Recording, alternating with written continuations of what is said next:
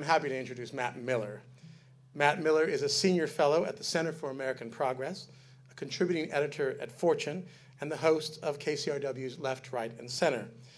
Miller's first book, The 2% Solution Fixing America's Problems in Ways Liberals and Conservatives Can Love, was published in 2003 and was a Los Angeles Times bestseller. In its cover review, the Washington Post Sunday Book World called 2%, quote, a welcome return to political thinking on a big canvas agenda, unquote.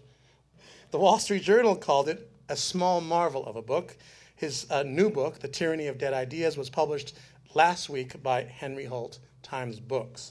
In his business life, Mr. Miller is a senior advisor to McKinsey and Company, where he advises on strategic communications, serves clients in the firm's healthcare, strategy, public sector, and nonprofit practices, and counsels the McKinsey Global Institute, the firm's in house economics think tank.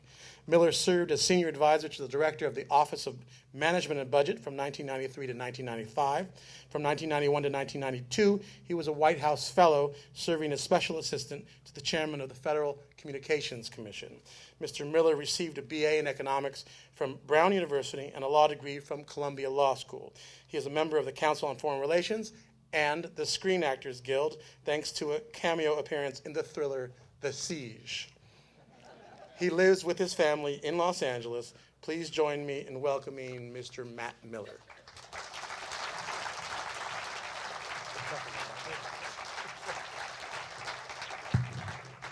This is not uh, this is not unlike what happens at Left, Right, and Center sometimes. When we're are there any listeners Sorry, of Left, Right, and Center here? Yes. There's um, I was in Florida last week because I was visiting my father for his 75th birthday, and so I, whenever I am out of town on Fridays, I you know, you can usually find a studio wherever you are. And there was a studio in West Palm Beach where my dad spends part of the year. And it was a regular professional studio. I've done left, right, and center from little shacks, you know, in different places where there's just a guy with a computer and a and a mic. And this was a proper studio, and it turned out we couldn't get a mic to work for some reason. The feedback was so I actually hosted it by telephone, which is a much worse sound quality, if you know. So if you didn't like what I said last week, it's clearly the phone technology that was uh, that was the problem. Um, well, let me say I'm delighted, Gregory Rodriguez, and want to thank him uh, for uh, welcoming me to Zocalo. I think Zocalo does such great stuff in Los Angeles, and um, and Gregory himself has become such a terrific voice on politics and culture, and uh, he's uh, he's funny to boot. So. Uh, it's great to it's great to have a chance to uh, work with him on this technology the way we've had a chance to tonight.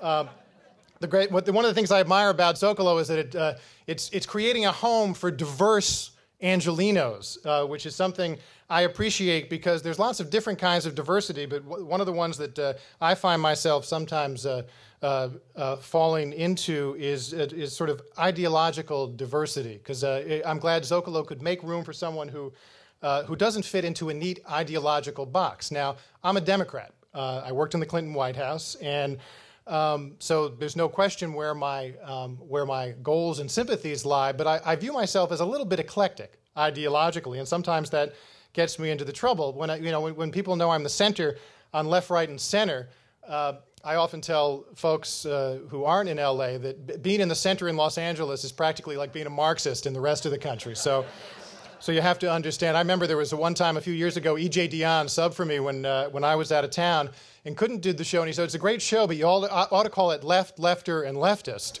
And, and I think this, this may have even been before Arianna Huffington made her sort of evolution uh, from the right, which she was when we started the show a dozen years ago. So, uh, you know, I tend to think of myself as an economically rational liberal. I'll call myself that sometimes. Uh, I made the mistake the other night when I was doing the Colbert report for the book uh, of, of mentioning that some people had called me a radical centrist. To which Colbert sort of leaned back and said, Radical centrist, isn't that kind of like being a take no prisoners pussy? so uh, the, the, whole experience actually of doing Colbert was, was hysterical like that. When, when, when, when you weren't being sort of busy being, uh, you know, diced up in a very funny way, even backstage before they start the show, um, they come in. It turns out the writers actually brainstorm. You know, they, they know your book is about dead ideas, and they've apparently given Colbert a little sheet of a few things he might ask, which they say he may ignore. But just so you'll know, you know, so five minutes before the show they tell you this, so it won't be the first time this assault comes at you when you're actually on stage with him. It turned out he didn't use these questions, but they really cracked us up in the green room. One was, this is about you know the tyranny of dead ideas. One was, so uh, why should we get rid of the old ideas if the new ones suck? Uh, another, another one was, even if the old ideas don't work anymore, shouldn't we keep doing them out of a sense of tradition? now, I, I think, I think the answer to that question is no, and I want to try and persuade you of that tonight. Now, I don't need to tell you we meet at an auspicious moment. This is one of the scariest moments in recent memory if you think about what's happening in the economy and in the markets. It's one of the most hopeful if you think about, uh, or at least you share my feeling about the excitement uh, around Barack Obama's election and the new team that he's about to bring in with him next week to start, start to put us on a new course. The world is watching. Uh, there's intense interest now in the kinds of decisions and choices that the United States is going to make at this crossroads over the next uh, period of months and, and years. In fact, it was surprising that we just sold the Chinese rights to the tyranny of dead ideas. Um, I, I, didn't quite expect that, but it's just a, uh, another minor piece of evidence that there's just interest around the world in the question of whither American capitalism. What is happening to our system? Are we going to be able to sustain our, our, our global leadership? And are we going to continue to have the, the kind of system that thrives? I'm told that the translation in Chinese of the tyranny of dead ideas is "Do not let the demoted ideas control your world." So that's the uh, that's the that's going to be the fun title uh, when we uh, when we hit the road in China. But the truth is, I agree. I don't think we should let the demoted ideas control our world. So at this important hour, I'm coming before you on what I think of as a, a modest mission to open the American mind because I believe the battle to save the economy and our future actually begins inside our heads. The story I have to tell starts with some grim realities, but it ends with enormous hope. So long as each of us commits to moving past old ways of thinking and to making the world safe for our political leaders to do the same thing. It's a story that involves three facts, four forces, six dead ideas, and seven new ways of thinking that are destined to replace them. Now, I know what you're thinking. That's 20 things. That adds up to 20 things. That's a lot to remember. Most of us, when we get a phone number, uh, you know, a second later from information, we can't remember it, and that's only 10 digits. Now, I promise you, it's, uh, this is going to be very easy to recall, uh, and you don't need to take notes. It's all in the book. And, and, and, and I'm telling you, you're not going to want to miss the richness of that material you know, the, uh, the, the, the stirring historical narrative, the accessible economics, the soaring prose. So, uh, which of course I'm not going to be able to begin to do justice to in this talk. So you're just going to have to read the whole thing, or at least buy it, which is all my publisher says I can ask of you anyway. So let's let's let's plunge in. Three facts are now poised to shape our economic life for a generation. First, thanks to global competition and rapid technological change, Large chunks of the U.S. economy are about to face their severest threat in nearly a century. Second, our political and business leaders are doing next to nothing to begin to help us cope with this. And third, that's because our entire political and economic culture is in the grip of a series of what I call dead ideas about the way a modern advanced economy like the United States should work. So, this book is about the threat now posed to individuals, companies, and the country by the things we think we know and by the new and surprising ways of thinking that are destined to replace these dead ideas so that America can continue to prosper. The next decade, I believe, is going to bring a collision of forces that threaten to disrupt U.S. society, sink the middle class, and call into question the political and business arrangements on which our prosperity and stability have depended for decades. These perils go far beyond the current housing related financial crisis that's plunged us into the recession we're now in. In fact, the need to steer our way through this near term economic challenge is masking longer term problems that I think are far more consequential. The stakes couldn't be higher.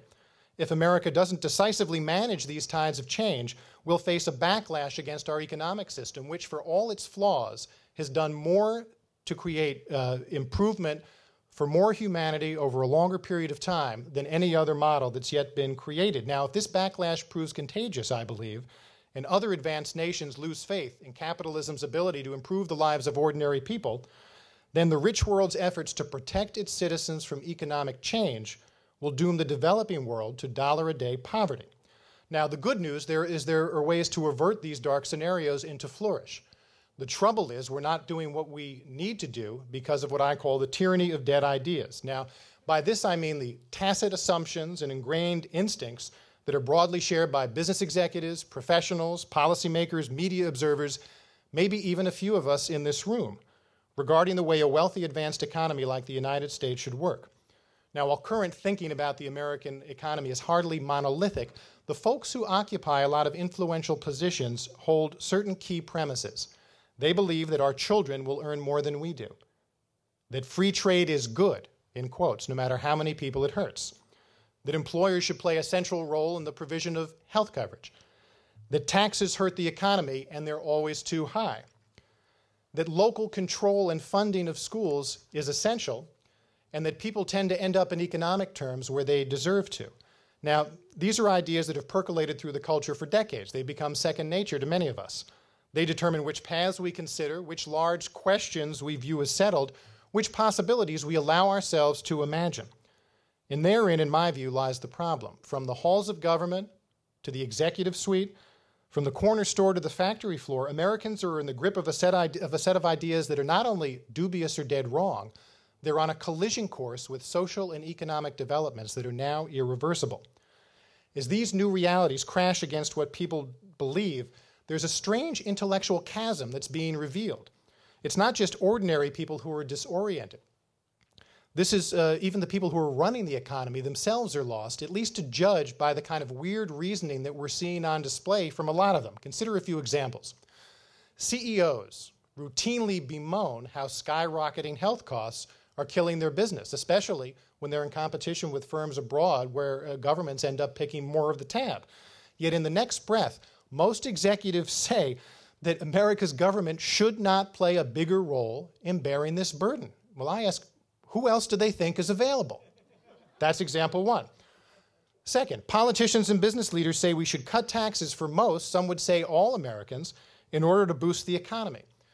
Yet America's already got about $40 trillion of unfunded promises in Social Security and Medicare and related programs, and that's before we toss in a whole bunch of good ideas that are on the books to insure the uninsured, develop clean energy, rebuild roads and bridges, extend preschool, and more. Has anyone noticed that these numbers don't come remotely close to adding up?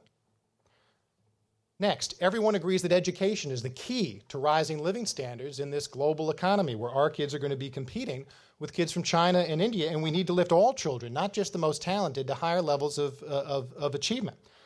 Yet in the 2008 presidential campaign, not a single candidate from either party questioned the, the shockingly unjust system of school finance that we have in the United States, which dooms schools in poor neighborhoods in ways that no other advanced nation tolerates. How are 10 million poor children in America supposed to compete? Last example Top economists in both political parties routinely tell us that free trade is good for the country, quote, good for the country, because the benefits to some Americans outweigh the losses suffered by other Americans. But wait, who put economists in charge of weighing the interests of one set of Americans against another? Now, as puzzles like these ricochet across boardrooms, union offices, town hall meetings, and kitchen tables, I think the questions ask themselves why are business leaders afraid or unwilling to say that we need government to play a bigger role in healthcare?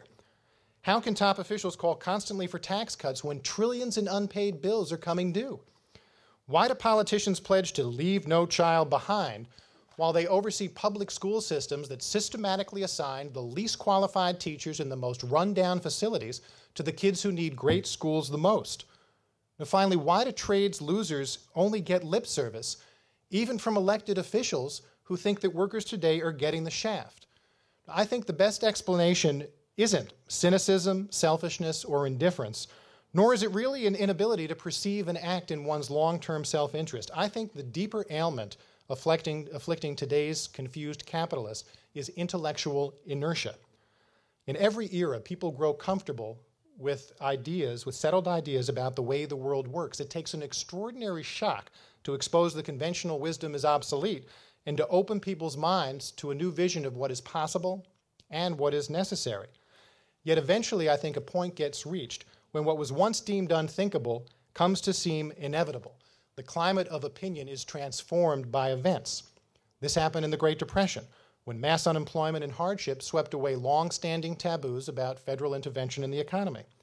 It happened during the civil rights movement, when televised horrors convulsed the nation and created a, a, an outrage that led to the ending of legal, legal discrimination based on race.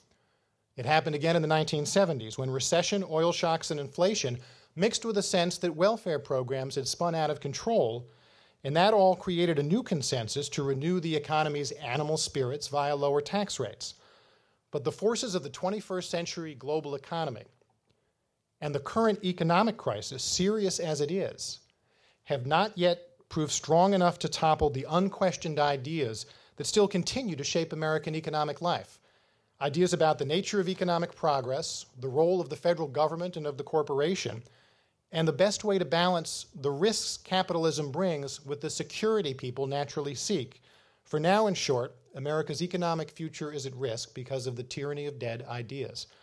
Now, the current recession and the meltdown of the financial system has obviously produced a quick consensus about the role of government in a crisis. The feds have been acting in unprecedented ways. We've seen interventions that could have, would have been unthinkable uh, just a few years ago.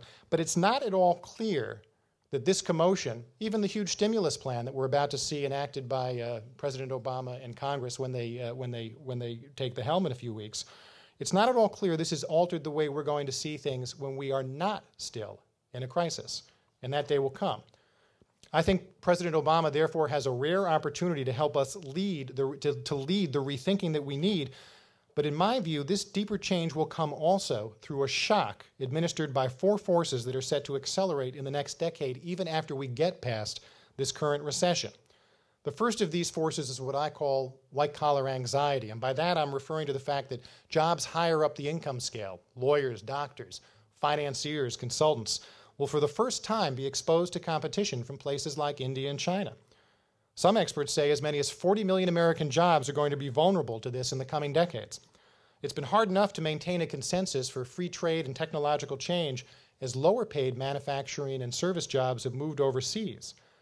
What I wonder is how, is business, how are business and politics going to be reshaped when hungry foreign rivals set wage levels and trigger downward mobility for better educated and politically potent folks in ways that have not been previously imaginable?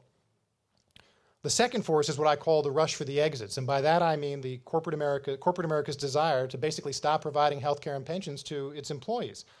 Now, in one sense, because these costs are soaring, so their concern is understandable because it seems unsustainable, especially when American companies are competing against firms in other nations where uh, the government, as opposed to corporations, bear most of those costs.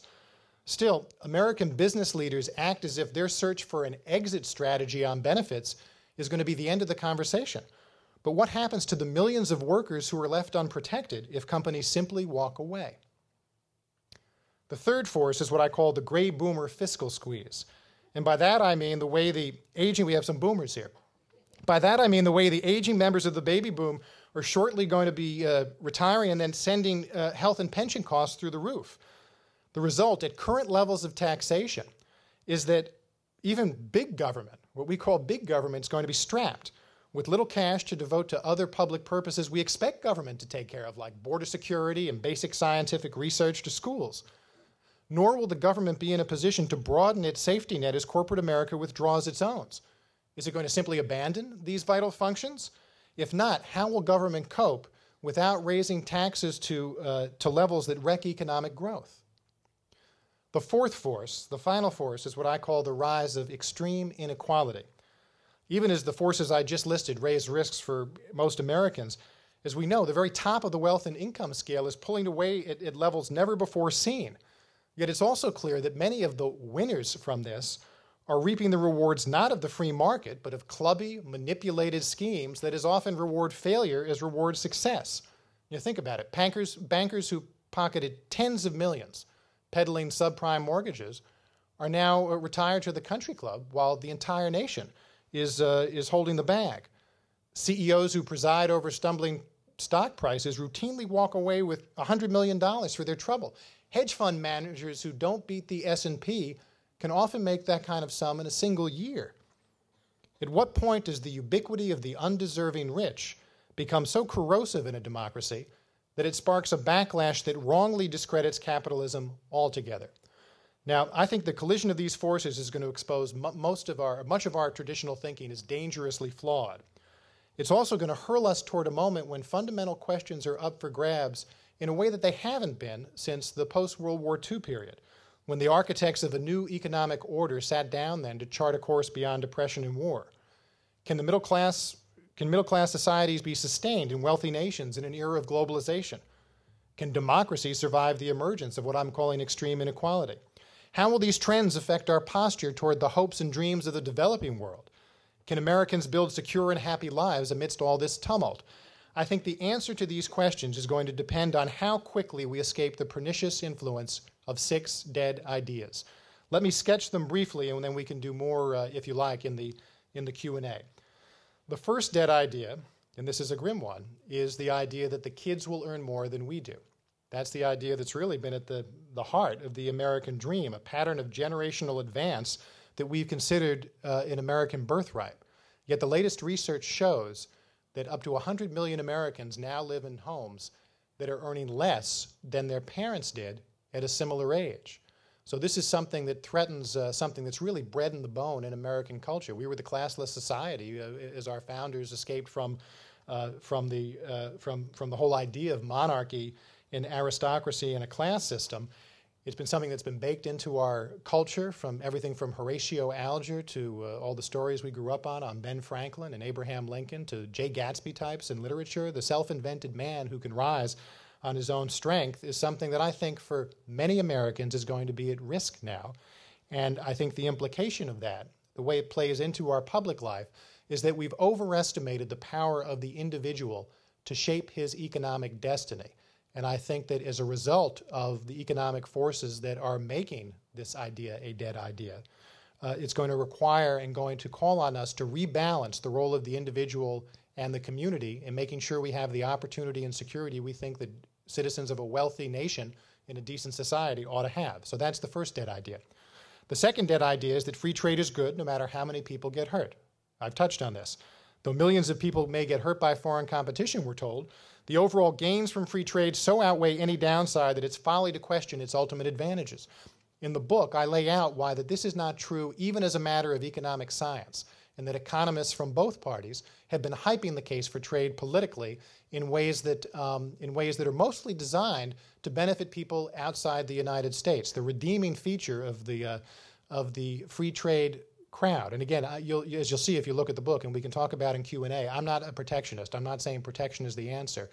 But protections for Americans in the face of economic change, meaning health care that's not tied to a job, pension security that's not based totally on an employer, these kinds of things, unemployment insurance that's more generous, have to be in place if we're going to have a decent society, even in the face of these global forces.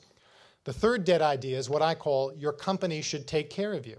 This is the whole employer based system of healthcare and benefits that we almost uniquely have in the wealthy world.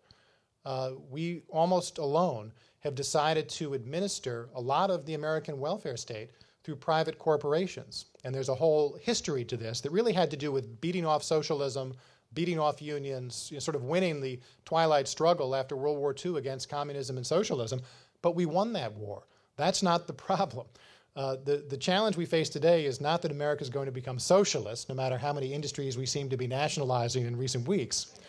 But once we're past this current, uh, this current kind of a one-time crisis, the real challenge is that we're going to become protectionist and therefore hurt ourselves and other countries because there's so much economic anxiety now uh, that there's going to be, understandably, folks want, want some kind of uh, deeper sense of security in this changing world. A big piece of getting beyond that is to convince the country that the idea that your company should take care of you isn't the way it should work. It should be government playing a bigger role, and we can talk about that more uh, in the in the Q and A.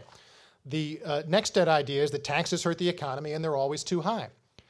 Now, it's a dead idea because, as I quote even John McCain's top advisors in the book, Taxes are going up in the next decade, not the next year and a half or so while we fight this recession, but after that, taxes are going up no matter who is in power because we can't retire the baby boom. We can't double the number of people on Social Security and Medicare and begin to deal with the 40 or 50 trillion we already have in unfunded promises in these programs and do what we think should be done for non elderly Americans, if we think the government has a role in that, without taxes that are going to be higher as a share of the economy. The good news is we're not going to become France or Sweden.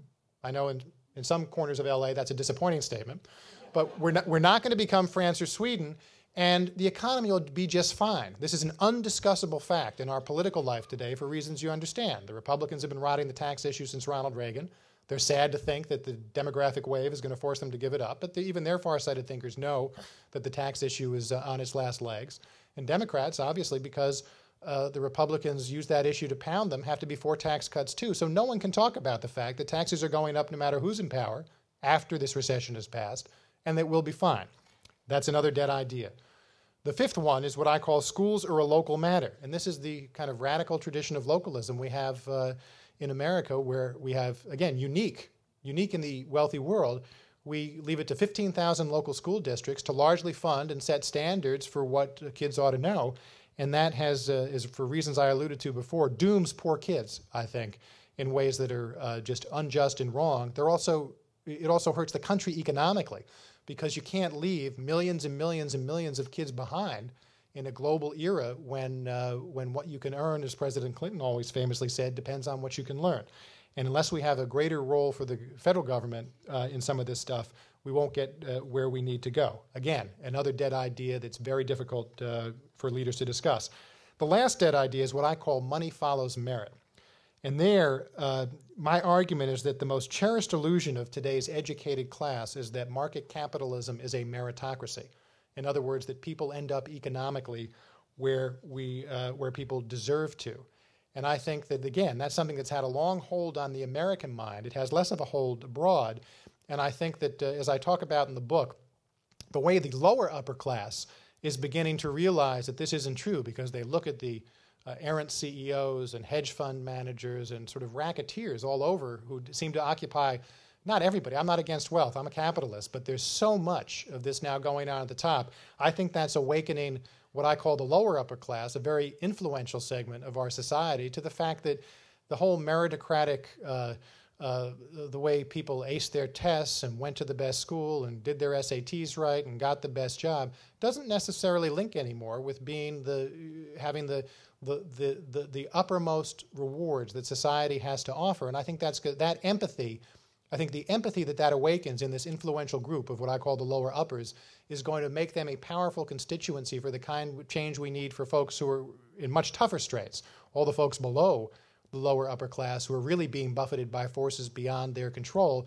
And in the book, I talk about how this is similar to what happened in the progressive era, where it was the status anxiety of the lower uppers, the professionals, that ended up being a lot of the political energy behind, behind what became progressivism. So those are the, those are my dead ideas. Now, the persistence of these ideas generally involves a failure to adapt to changing circumstances, which is obviously a recurring feature of human thought and behavior.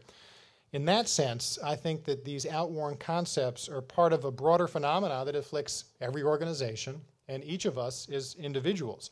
The question at the heart of the book, which is is our old ways of thinking preventing America from adapting the way it needs to to the challenges now posed by globalization are thus very similar to questions like why didn't newspapers realize more quickly that the internet was a fundamental threat to their business? Or even to such questions as why doesn't John realize that Emily's new job means that he's got to spend more time helping with the kids? I think I think that the uh, that the way the way that in each case emotional or intellectual inertia, inertia traps people in antiquated ways of thinking, even though circumstances radically change. Now, you can't develop a strategy for a country or a company, or uh, certainly not for yourself, if you're blinded by misconceptions that no longer reflect the real world. When the day of reckoning comes for a dead idea, things can change very quickly and also very painfully. We've just been through uh, the implosion of the dead idea that financial markets can regulate themselves. This was what had been widely believed. This was what was behind some of the bubble and the uh, situation we've seen.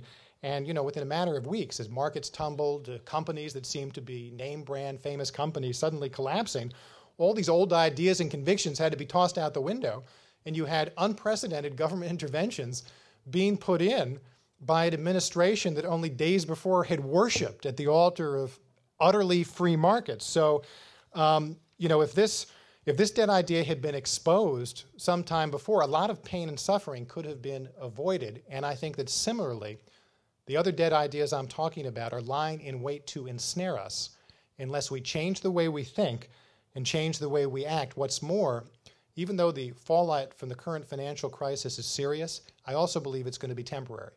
In a couple of years, we will have righted the system, the economy will be back on track, and, uh, and we will have gotten through uh, this very difficult period. In the longer term, I'm arguing, the consequences for the economy and for all of us of the dead ideas at the heart of this book are far greater. So let me close with how we explode these dead ideas. I mean, what I'm trying to do in the book is basically unearth these premises that have become so deeply ingrained in our economic life that they've become invisible. So, you know, my, my aim in the book is to kind of dig them up, dust them off, turn them over in the light, and help people assess why they don't make sense any longer. This is perfectly safe to try at home, by the way. There's even a chapter in the book that at least tries to suggest how you can use the same way of thinking to help move past dead ideas in your business or your nonprofit or your organization, even maybe in ways that are useful in your relationships. So, breaking free of dead ideas entails basically three steps. First, you have to identify the dead ideas that matter. Now, in our public life, there are probably dozens of dead ideas that matter. I'm focused on six in our private lives. I'm sure we can all, you know, come up with hundreds in our at the office or in our in our workplace. So, yeah, I, I myself couldn't get through the day without a good dead idea. The one that I cling to in my professional life is that rational analysis can lead to constructive change. Uh, if you have read any, if you have read any history, you may know that this, uh, this, this, this idea may never have been that live in the first place. But uh, there's only really a handful of ideas that are dead ideas that are big enough at any time to pose fundamental threats. Until the middle of the 19th century, for example, millions of Americans believed that an economy based on white human beings owning black human beings was moral and sustainable. Right? That seems preposterous and grotesque to us now, but it shaped the contours of countless lives. Before 1920, it was perfectly reasonable in the United States to think that democracy does not require extending the vote to women. Right? Seems like nuts, but that's, that was commonly thought. Before 1913, when the Federal Reserve was established, sophisticated business people believed that economic stability can be maintained without a central monetary authority. Now, I'd hate to think, you know, even if the Fed missed the boat on a couple of things, if we didn't have Ben Bernanke in the Fed trying to throw a lot of spaghetti against the wall right now, uh, you know, we'd be in much worse straits than we're in. And yet there was a time when people thought this wasn't necessary, and the economy had things like we're going through now every seven or eight years. So, uh, so there are lots of dead ideas, uh, obviously, to be exploded. The list goes on. And I think since there are so many to choose from, obviously the key in, uh, in, tr- in any effort to improve the prospects of the country, which I'm concerned with in the book, or a company or an organization, is to focus on the ones that are really strategic. You've got to step back from the rush of events and identify the premises that are really core to an entity's fate. And I think that for the U.S., as we uh, try and adapt successfully to the 21st century global economy, the six dead ideas I lay out at the heart of the book have the combination of high stakes and sacred cow status that have the potential to derail America's future success. So, first, identify the dead ideas that matter. Second, understand each dead idea's story. Now, I think, and this is what I spend time on in the book, is we can't move past a, a dead idea without understanding the source of its power. Where did it come from? Why did it once seem to make sense? What's changed in the circumstances in the world that now make it dangerous or harmful or counterproductive? Who has a stake in its persistence nonetheless? A big issue when it comes to dead ideas. What I try and do in the book is offer a mini biography of each dead idea in the first part of the book because I think that the mere act, and I found this true in the research, of just reviewing the history and circumstances sur- surrounding an idea almost immediately trigger uh, new ways of thinking and alternatives that seem to make a lot more sense. So, uh, so it's identifying the dead ideas that matter, understanding each dead idea's story, and then third, reach for new and I would say paradoxical ways of thinking. And I think that this final step, which is based on a a, a more clear eyed assessment of where things are today, is to try and find the new ways of thinking that not only seem needed, but are almost certain to come to pass because they better reflect reality than the old ideas we're dealing with. And in the book, you'll see, uh, if you look, what I call destined ideas, from dead ideas to destined ideas, often seem paradoxical or taboo because conventional wisdom has gotten so disconnected from the facts that these other these newer ideas seem startling or uh, or surreal or somehow off. I would say don't be fooled by that. The fact that they appear this way only speaks to how skewed our vision has become. I find it helpful to phrase these dead ideas as paradoxes because when you when you do it that way, it forces you to make sense of things that seem like contradictions only because we're not thinking about reality in the right way. So let me rattle off the destined ideas uh, by way of closing so you have a feel for what I'm talking about. And again, we can discuss more of this in the Q&A. Here are my destined ideas. The first one is only government can save business. The second is only business can save liberalism, and we can talk about that if you like. The third is only higher taxes can save the economy and the planet. The fourth is only the lower upper class can save us from inequality. The fifth is only better living can save sagging paychecks. The sixth is only a dose of nationalization can save local schools. And finally, only lessons from abroad can save American ideals. So identify the dead ideas that matter, understand each one's story, and then reach for new and paradoxical ways of thinking. Now, I think this process is so straightforward it's a little hard to understand why we keep getting trapped in these dead ideas, but I think we shouldn't be too hard on ourselves. The perils of orthodoxy at moments of sudden or pervasive change have been with us forever. The blind spots that are bred by complacency or arrogance or certitude or habit fill the obituaries of civilizations that didn't make it, of businesses that didn't make it, even marriages that didn't make it. It's human nature. And it's the things we think we know but don't that end up being the chief obstacles to success in nearly every endeavor. In the end, though, I think the true measure of a person, an organization, or a society isn't the dead ideas we fall prey to. It's whether we can summon the perspective and imagination to identify the dead ideas in our midst and bury them before real damage or more damage is done. Thank you.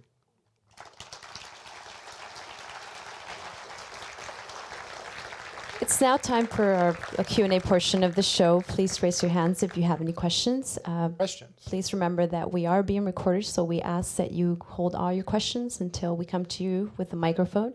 And please state your full name before your question. Thank you.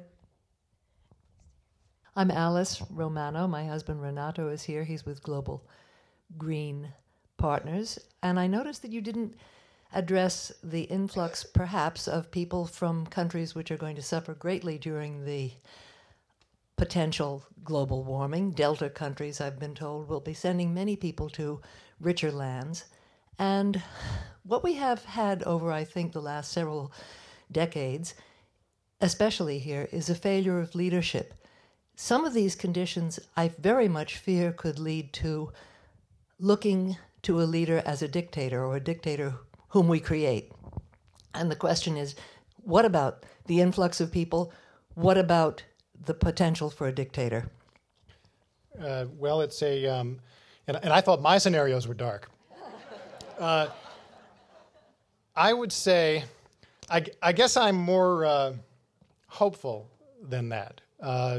I realize that uh, if, if the worst scenarios of global warming become a reality, and I myself don't pretend to know that that's something that's going to happen anytime soon, uh, that we're going to face challenges unlike anything we've ever had before, and then all bets are off. But I guess I don't see I don't see anything like that happening in the near term, and by that I mean the next 20, 30, 40, 50 years. And so I think that we're pretty resilient as a, a, a kind of democracy to not be subject to the kind of desire for a dictator. But you know, if if things like what you're describing ever came to pass, then I think we have no idea what the political impact would be. But that's that's beyond the scope of uh, uh, how far I can see in terms of what I what I've been thinking about in terms of this book.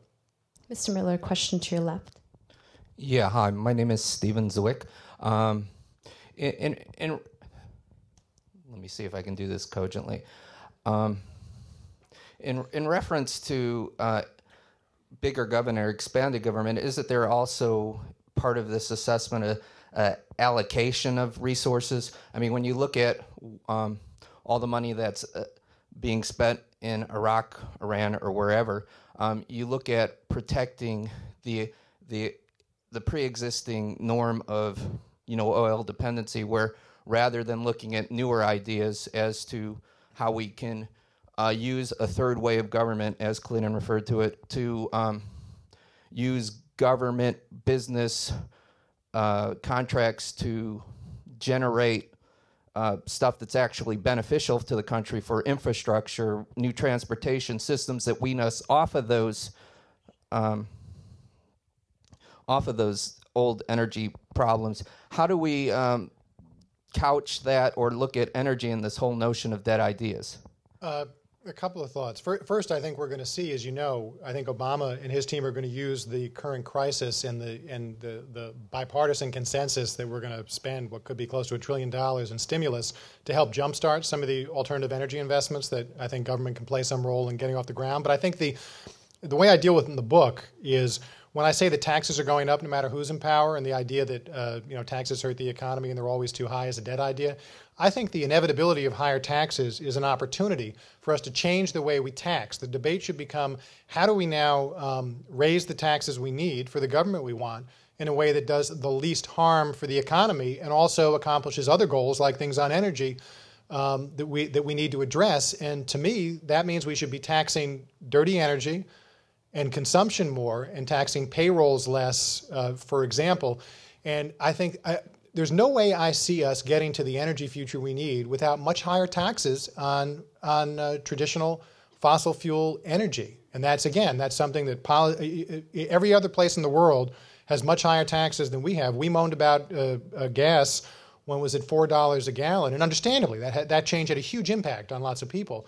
But you have to remember the rest of the world is dealing with gas at eight or nine or ten dollars a gallon, and there are estimates that if you look at what the real cost is in terms of national security cost, environmental cost, if you reflected all of that in the price of a gallon of gas, it would be fourteen or fifteen dollars.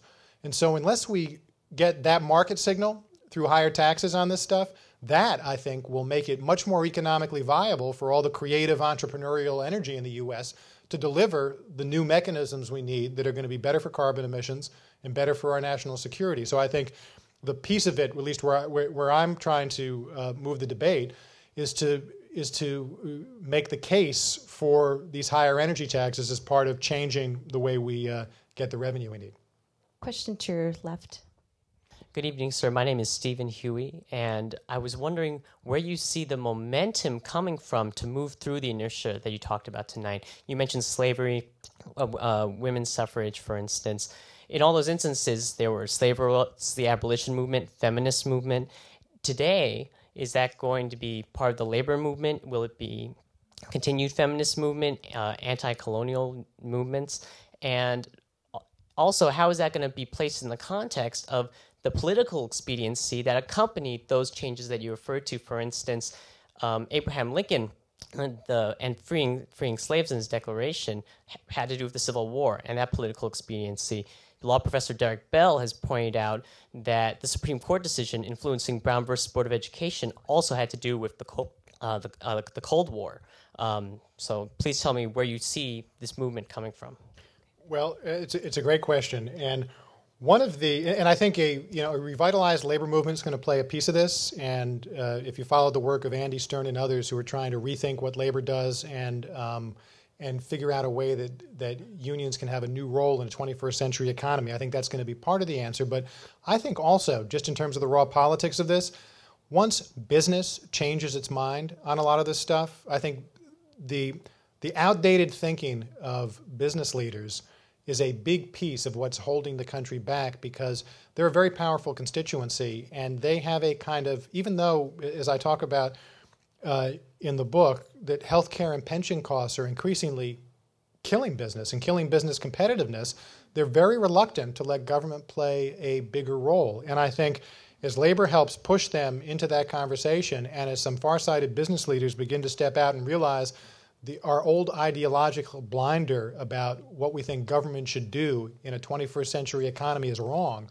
as there's a kind of safety in numbers that will come for that that I think will help jumpstart a lot of the political changes that we need to make some of this happen. So, um, you know, I don't have a full answer. In some sense, I know, I, I, believe strongly that the pressure of events, as all these forces come together in the next decade, even past the current crisis, are going to create the conditions that force a whole different set of stakeholders to rethink. So I don't know if it's going to be one movement like the abolitionist movement, et cetera. And to be fair, some of these problems are not as uh, morally urgent and dramatic as slavery was. These are uh, these are economic problems that are urgent to address, but it's not quite the same as uh, as abolishing slavery.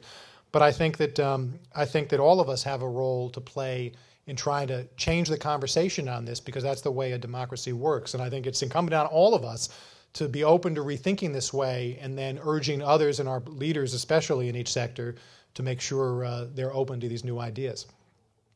You have a question to your left, Mr. Miller. They're all to the left.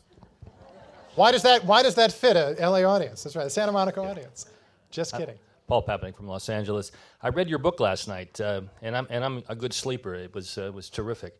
Um, uh, I, am wondering where you think the, the book fits. We in. can use that in promotional materials, I think. It's, it's pretty good. The backstory kept me up all night. it did. Uh, but I'm wondering how this fits in with, with other political discourse. I mean, we've seen we've seen other authors, uh, I think, even take a stronger stand than you take. I mean, we've got Krugman and we've got Jamie Galbraith who, who say that the perpetuation of these bad ideas is, isn't an accident. It's not false thinking. It's, I mean, this is a result of deliberate predatory behavior by folks who, are, who want to stay in power and who want to use the instruments of power. Um, I, I wonder if we really, if, you, if we're going far enough with this. Uh, it's a good question. I guess I don't think. Uh, I think. I think some of the dead ideas that I talk about, there may be some people who qualify as predatory or evil who are trying to perpetuate those dead ideas because it serves their interests. And there's no question interest groups grow up around all these ideas, but they don't fit as neatly into it's just the those bad conservatives because if you look at local control of schooling, and again, people should know I am all for parental involvement in schools, local sense of ownership of the direction of a school. That's obviously essential to a it's obviously essential to the success of a school. But there's no question that the way that we uh, the way that our system of local funding through property taxes and then assorted state taxes just dooms millions of kids, and it dooms them to the least qualified teachers in the country. And that's not a partisan dead idea. That's a uh, everybody likes their local school district and there are 100,000 local school board members who, if you want to raise the idea that local control is a dead idea, will fiercely resist you. I've heard from them. So it's very hard. I mean, it's very hard for politicians, even the ones who will tell you privately, in both parties, behind closed doors, that the way we set up local funding and, and the standard setting for schools makes no sense in the 21st century, and it's killing us. Uh, it's very hard, and it's not a partisan thing uh, to take on some of these things. And so I guess I just don't think it's as much a the evil cabal of a small group on the right, which I think is how some people characterize it. I'm not saying that there's not a evil cabal of some people on the right that's part of part of the source of some of our problems, but I think a huge piece of our problems are these other things that also a lot of us end up being bought into and, and need to open our minds about. Question to your left again, Mr. Miller. I think we, are going to have to move that left leaning microphone to the right. Okay. Hi, uh, uh, my name is Peter Kavanaugh. I want to thank you for your work and for your excellent radio program, which I listen to pretty often, fairly religiously. Um, uh, I liked you the moment I saw you. Okay. Um, I just want to ask um, you know, it seems like over the last few weeks, there are more and more revelations about just how much greed and hubris has kind of gotten us into this mess that we're in right now. And uh, it also seems like another dead idea that's maybe sort of let this occur is sort of this, you know, American centric uh, feeling of entitlement that regular people have, not power brokers, but just average Americans. You know, I was born here, I'm entitled to be. Uh, a member of a superpower, and all my personal dreams will be fulfilled as long as I work hard and have good health. Uh, how much do you think entitlement is uh, uh, an underlying cause of sort of allowing these things to happen with regular Americans, and, and what do you think might be able to change that that trend? Uh, another good question. I think um, I should say, by the way, that um, if people have other ideas for dead ideas, we're running a contest for them on my website at, at, at mattmilleronline.com, and there'll be signed copies and other forms of everlasting recognition for the for the winners. Uh, but it's funny the the thing you mentioned about just the uh, the uh, that just a handful of some very greedy people helped contribute to this. I, I did a blog entry on the.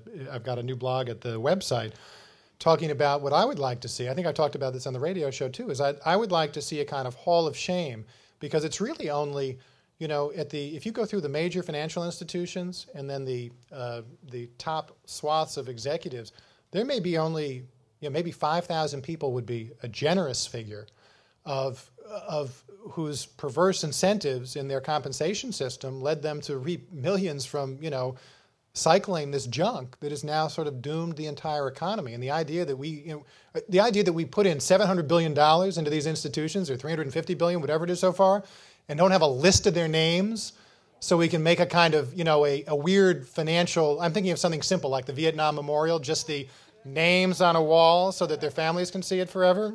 I don't mean to offend the bankers in the audience. If anybody, if anybody here was responsible for the financial meltdown the country is facing, I apologize. But you know, you know what I mean. And I think when you talk about the sense of entitlement, I actually talk about that in the book as one of the, when I talk about what the consequences have been or the implications of the dead idea that the kids will earn more than we do, we do, the kind of, um, you know, the perennial American conviction that there's going to be this ever rising tide, I think is created. It's been great in a lot of ways. That's why we're a can do nation. We can put a man on the moon. We can, you know, win world wars.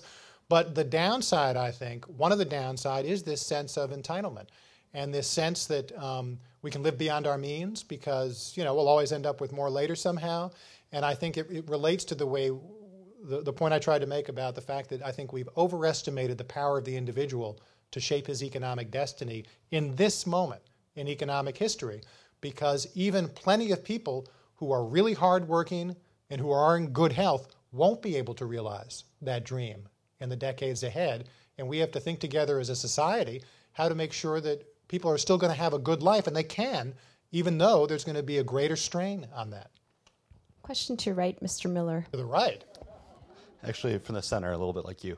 Uh, my name is Miles Clark, and my question has to do with some of that complacency that you were talking about uh, in regard to the education system. I, I feel that, um, especially living in LA, um, California is a place that managed to at one point construct the greatest K through PhD public edu- education system in the history of the world, and has seen that tumble.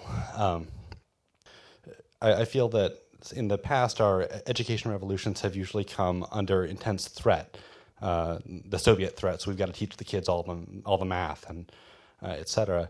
Do you feel that we're going to require a, a very visible threat prior to uh, reforming the education system? Uh, I think politically it would sure help and I had um, I had thought I think I was totally wrong about this, but I had thought that the Beijing Olympics might have been a little early thing like that. You know, it's kind of like we need a new Sputnik moment to energize the nation in this way. And um, you know, when you talk to politicians, their life it's very hard for them to lead absent a crisis. That's the great opportunity of the moment we're in now.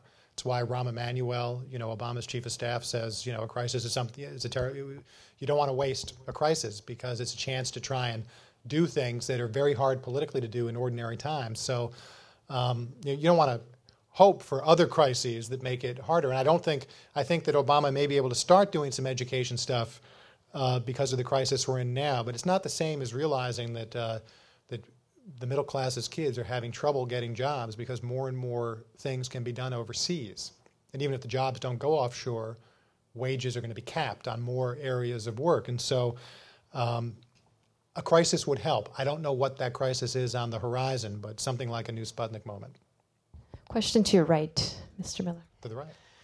Mr. Miller, huge fan. Um, oh, I'm Travis Wester. Hi. Um, so society comes up with a lot of really good ideas. Uh, separation of church and state. It's a pretty good idea. Um, but then they also come up with some bad ones. Slavery. Uh, women don't know what they're talking about. So I'm wondering if you could take a dead idea and sort of perform an autopsy on it. Why did society think it was a good idea, and then what killed it? Well, that's that's a lot of what I try and do in the book because in each of the in each of the chapters that goes through the history of these dead ideas, I try and show why it made sense. I mean, I'll give you an example. I'll give you two quick examples. Local control of schools made perfect sense in the 19th century, uh, and local funding of schools because back in those days, people didn't live segregated into separate taxing districts the way that we do today. And, and property tax was the main form of wealth. You had the you know, the rich family on the hill, you had the merchants sort of in the middle, and the poor folks living at the bottom. But they they all paid, except for the poor folks, paid taxes through the property, and they shared the same public school, and that. You know that that made sense, and the idea that you'd have some, you know, the federal government. We've we've been kind of an anti-federal society since we were formed. So the idea that the federal government back then would have any role in what uh, schools were doing was obviously seemed crazy. But when you flash forward to today, uh, there's a host of reasons why it doesn't make sense anymore, but it did make perfect sense at the time. And our system evolved differently than a lot of the places in Europe did um, for, for, for reasons that I explain in the book that helped make it make sense in, in our time. And in fact, interestingly, Horace Mann, the sort of father of public education, who was the education secretary of Massachusetts in the 1830s and 40s, his big effort then, based on his study of the Prussian school system, he had gone to Prussia he was very frustrated because he was a powerless uh, Secretary of Education in Massachusetts and didn't know how to coax all these local areas that really weren't doing right by kids. There were lots of districts that were just leaving tons of families and kids totally illiterate. And when he studied Prussia, which had a very, as you can imagine, centralized system with, uh, you know, they, they trained teachers with the same intensity as they trained military officers, and he was blown away by this. And so his mission when he came back was to try and get at the state level the same kind of stuff that he had seen abroad. And uh, what I think is, in education today, we all need to make a kind of mental trip to Prussia that Horace Mann made then. But today, the challenge is what's the proper role for a federal government in an integrated society like ours to make sure that uh, that every kid has a chance and that your life chances aren't fundamentally different whether you're born in Boston or Birmingham. And so, going through the history of this stuff, it's the same with the healthcare stuff, with the history of the tax debates, which have never changed in ways I try and go through. Uh, you'll love the history in this book. Ask him. and question. that's the autopsy, really. We have a question to your far left, Mr. Miller. Yes. Hi, my name's John Medlin. Uh, speaking of dead ideas, I was under the impression that the last 65 years we've seen the death of a dead idea called big government. You know, like Nazism and communism and socialism. It did not work. And so I'm, what, I, what I'm hearing from you is we're going to another cycle.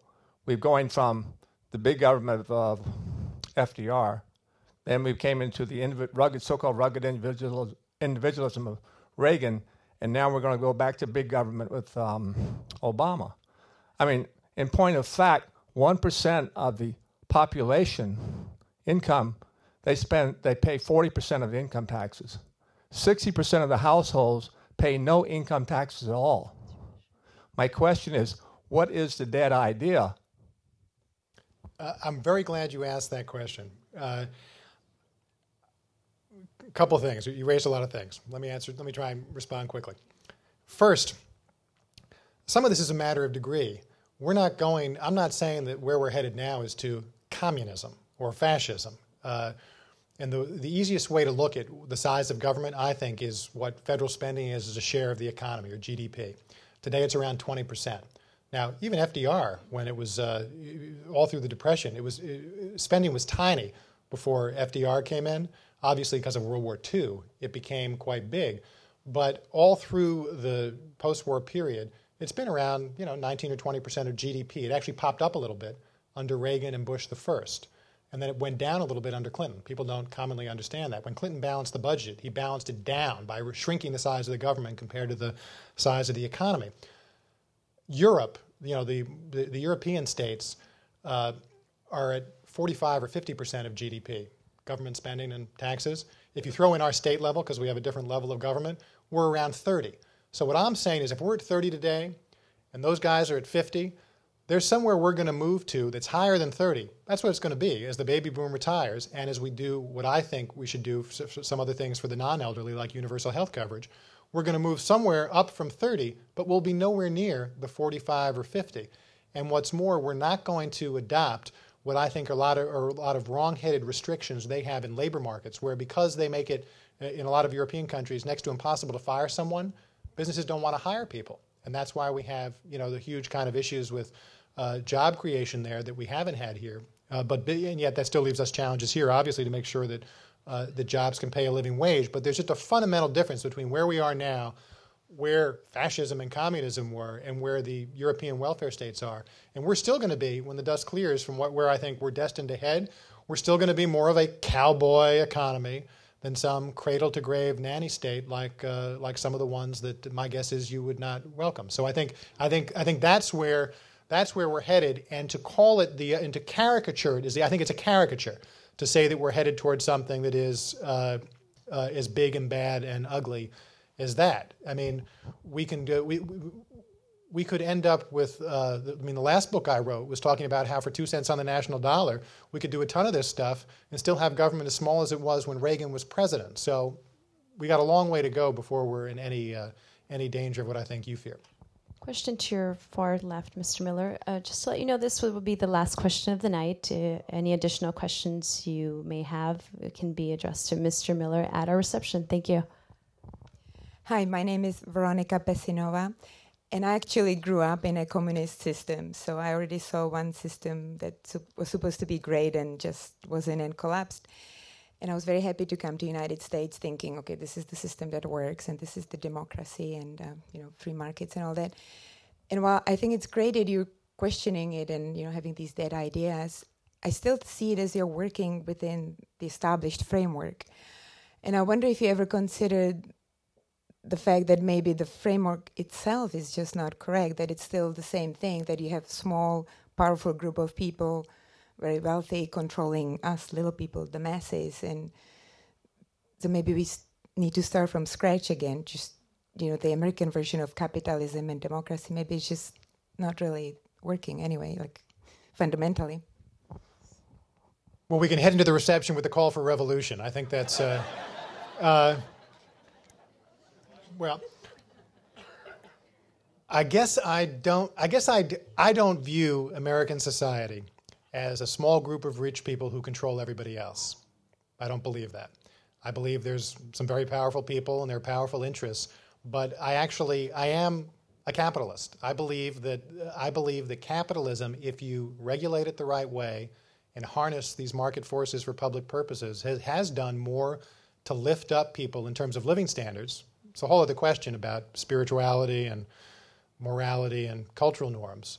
But it's done more to improve the material situation of folks on the planet than any other system we've yet invented. And I think it has the power, and it is now raising, you know, the access to markets and the kind of global economic integration we're seeing is lifting hundreds of millions of people out of desperate poverty around the world.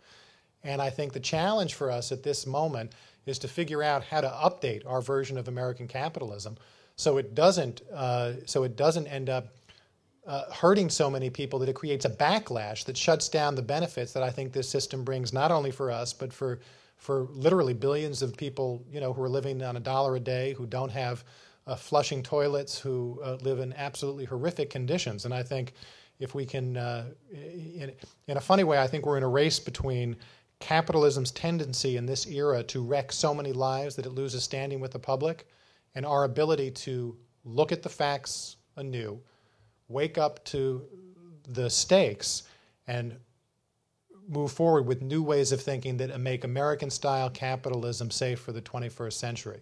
So let me leave it there. Thank you very much for your attention and we would like to take, thank everyone for coming out to Zócalo tonight. Uh, we would like would like to ask that everyone join us at the reception upstairs. And we also would like to remind you that Mr. Matt Miller's book will be on sale upstairs at the recep- reception. The title of the book is Tyranny of Ideas. Thank you. Have a good night.